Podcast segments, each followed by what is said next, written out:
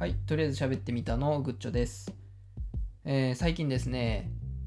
またちょっとコロナの感染者数が、えー増えてきたということで、まあ、連日ね、そういった報道がなされてますけども、えー皆さんはその辺の影響はね、どうでしょう？まあ、僕は絶賛ね、影響を受けまくりで、ちょっと休日も外にで外に出ないようにというか、まあ、人混みが少ない人混みに行かないようにとかあと大人数での会食は自粛したりとか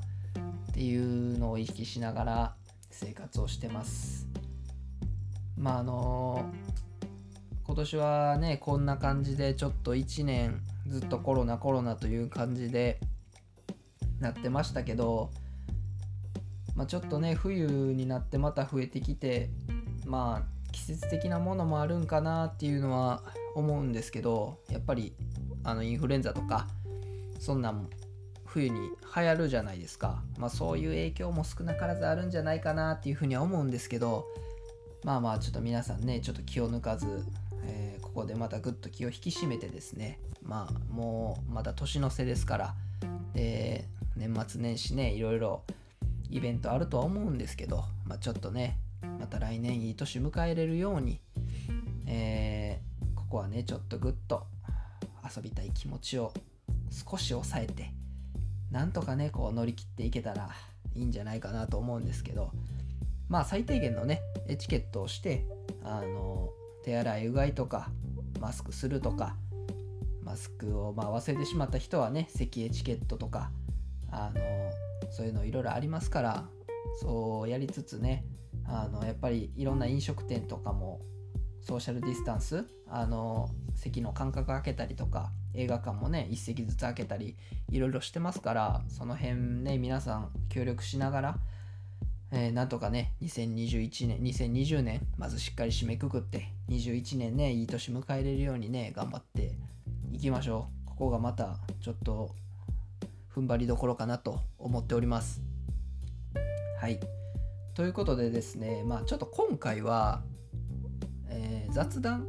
中心に、雑談中心というかね、まあ最近あったこととか、えーまあそういうのを中心にちょっと喋ろうかなと思います。で、えっ、と、まずですね、こないだ、こないだというか、まあつい最近ですね、鬼滅を見てまいりました、劇場で。はい。無限列車編。よかったですね。かなり。あのー僕は「鬼滅の刃」アニメから入った口なんですけどまあその、まあ、アニメから入ってるんですごい映画も見やすくて漫画に比べてやっぱ絵がね綺麗ですしすごいあの見やすく作ってるなというふうには感じましたね。でまあやっぱりその映画的な面白さというかやっぱすごいテンポもいいですしあのでっかいスクリーンでね見ると戦闘シーンは迫力があるしアニメ版でも、まあ、思ってたんですけど結構そのコメディ色が強いじゃないですか。コミカルに作ってるところはもうコミカルに振り切っていくじゃないですか。アニメ版「鬼滅」のね。だからそういうところでえぐいシーンとかあのそういう描写があるんですけどそういうちょっとコミカルなところでねこうバランス取りながらうまいことをやってはるなというふうには思いましたね。でまあ、えー問題のね無限列車編なんですけどななんでしょうね。あれはもう無限列車編というかむしろ煉獄教十郎編というか その映画一本通して見る中でうーんまあもちろん無限列車編とまあ、煉獄教十郎編がねあの映画一本の中であったと。まああれは2パートですよね完全に。でまあでもその前半の無限列車編でもバリバリに煉獄さん活躍するし存在感すごいし熱量すごいしみたいな。で、まあ、その前半のね煉獄さんのパートを見つつその後半に入っていくんですけどやっぱ後半に入ってからのテンポアップとかまたそっからさらにねあのスピードアップするの？みたいな感じとかその煉獄さんの熱量がさらに上がっていくしやっぱそういうところでもう完全に煉獄さんの映画やなと僕は今回の鬼滅の刃無限列車編は思いましたね。でももうもう熱量でほんま押し切られます。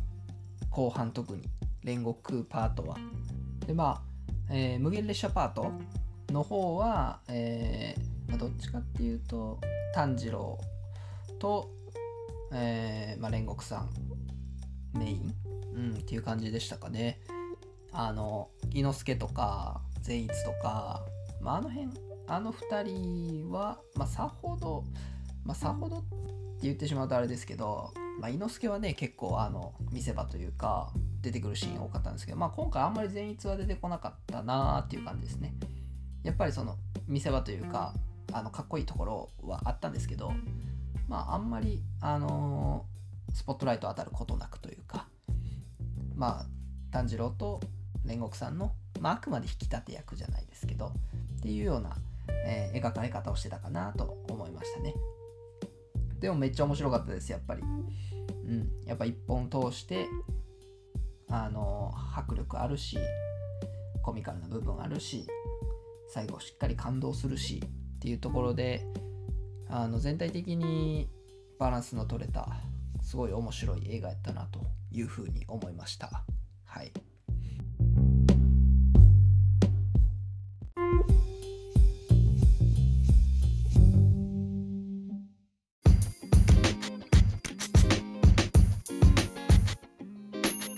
話変わるんですけど、えー最近ですねシャンプーとトリートメントを変えたんですよ。すっごいどうでもいいんですけど。まあその変えた理由っていうのが僕が行ってる美容室でその美容師さんがですねすごいおすすめしてくれて最近いいのが入ったんよいうことで。でまあそれについてまあ熱くねそれこそ煉獄さんの熱量ばりに熱く語ってくれたんですけどそのシャンプーとトリートメントの良さをね。でまあその話を聞いてあなるほどと。そんだけ良さがあって、まあ、価格もそこそこ、まあ、値段いい値段するんですけど、まあ、その界隈では安いみたいでっていうんやったらちょっと買ってみようかなということで、えーまあ、それをちょっとね最近使ってるんですけど、まあ、そこでですねちょっと一つ思ったことがあってやっぱそういう、ま、何かをおすすめしたりとか人に、まあそれこそ熱量を持って伝える時って、まあ、熱量だけではやっぱ無理じゃないですか。で、まあ、それはどこの誰が何を言ってるかっていうのがすっごい重要やなというふうに思ったんですよ。まあ、今回やったら、えー僕が行ってる美容室のまあもう、えー8年ぐらいね、えーずっと髪切ってもらってるんですけど、まあ、そこの美容師さんが、えーシャンプーとトリートメントについて、えまあ、良さであったり、コスパの良さとか、まあ、そういうのを熱く語ってくれたわけですよ。でまあある程度その信頼というか信頼関係っていうのもありますし、えーまあ、そういうね美容美容の業界で働いておられますし、まあ、そういう視点からもすごい良さっていうのを語ってくれたっていう熱量が、まあ、今回僕が、えーその、安い買い物ではなかったので、まあ、結構いい値段するシャンプーとトリートメントを、えーまあ、買うきっかけになったんですけど、まあ、それってその何ですかね誰が言ってるかだけとか何を言ってるかだけではやっぱ成立しない部分じゃないですか、まあ、誰が言ってるかまあこれ影響力ある人が言ってると、まあ、成立しちゃう部分があるはあるんですけど、まあ、それってまあそのものがいいんじゃなくてその人がいいからっていうのもまあ多少はあるんじゃないかなと僕は思ってて、まあ、そういう意味で、まあ、そのいわゆるその専門家とかプロフェッショナルが熱量を持ってそのものの良さであったりとかっていうのを語るっていうことの説得力。それはすごいものがあるなというふうには思いました。やっぱり今ね僕もこうやってポッドキャストで配信をしてるわけなんですけどまあ今ねその誰が何を言ってるかこのどっちも多分そんなに高めれてない。ポッドキャストに対する熱量だけで今収録をしてる状態なのでまあ、それはねちょっと今後の課題やとは思ってるんですけどまあそのどこの誰が何を言ってるか影響力のある人物になりたいっていうわけではないんですけど、まあ、やるからには誰かしらのねうん心というかに届いてほしいなという気持ちはやっぱりあるので説得力がある程度、ね、出るように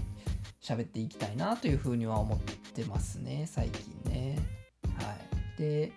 まあその説得力持たせるためにやっぱり勉強しないとダメじゃないですかにしても僕はまあ、えー、仕事でねリハビリの仕事をしてるんですけど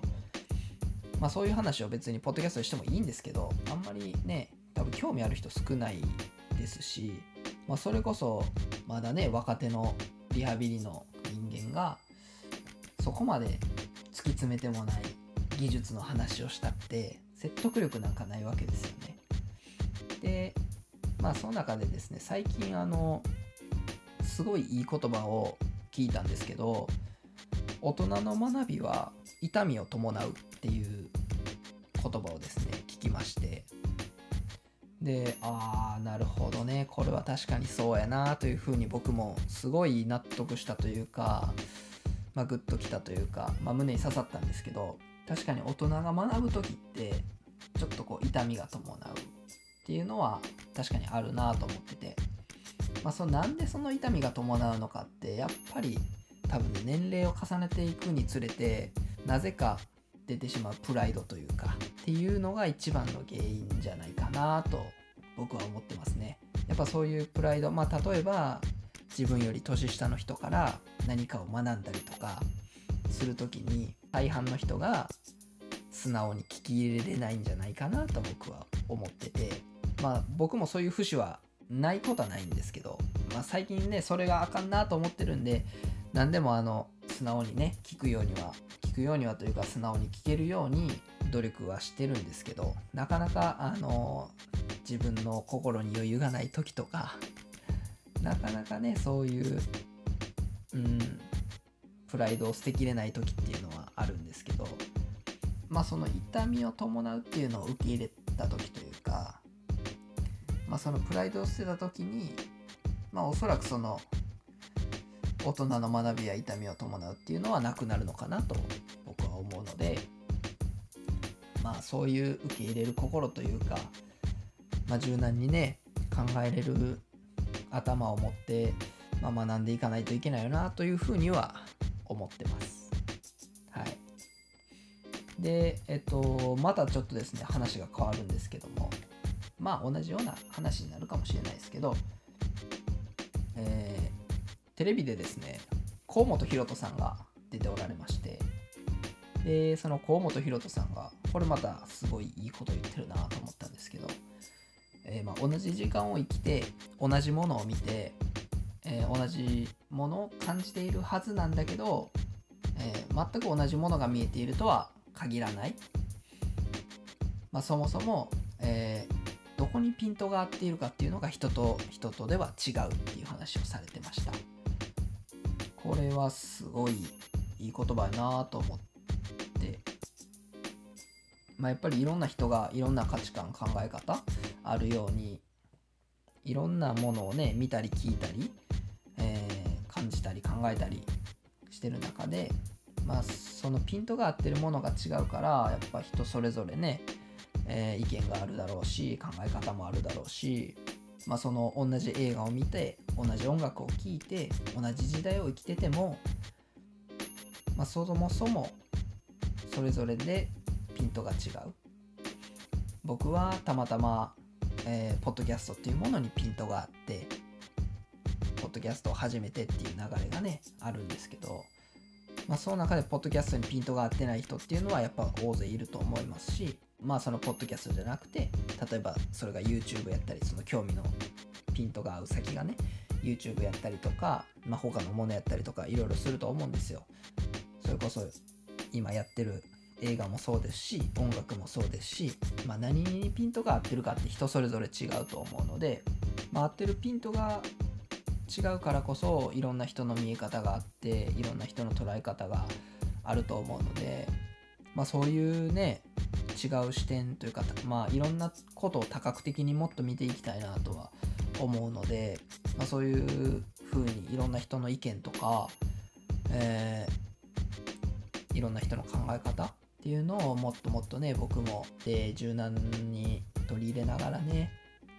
ポッドキャストに落とし込んだり私生活を落とし込んだりっていうのをもっとしていきたいなと思いました。やっぱりまあ、その他人の合ってるピントを知るっていうのもそうですし僕が今何にピントが合ってるかっていうのを逆に発信していくっていうのも大事やと思うのでそもそも何に今ピントが合ってるのか自分が今何が面白いと思ってるのか自分が何を何に価値を見いだしてるのかっていうのをね、えー、もっと押していきたいなと思います。ということでですね、えー、雑談はここら辺にしようかなと思います。やっぱりあの、ポッドキャストを始めてかなりこう生活が変わりましたね。あの、生活のいろんなことに敏感になりましたし、あこれをポッドキャストで喋ろうとか、あの、逆にポッドキャストで聞いたことを私生活に生かしていこうとか、いろんなことに敏感になれたので、まあ始めてみてだいぶ良かったなという感じです。もこれでちょうど1ヶ月ぐらい経つんですけど、まあちょっとしっかり継続してね、11月は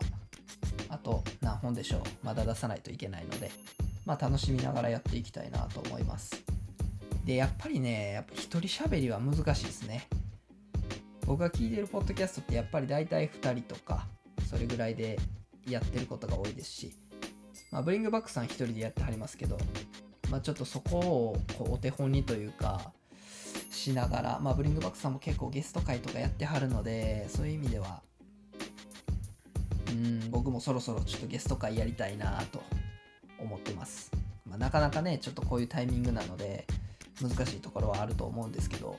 ちょっとうまいことなんとかゲスト会を僕もやりたいなと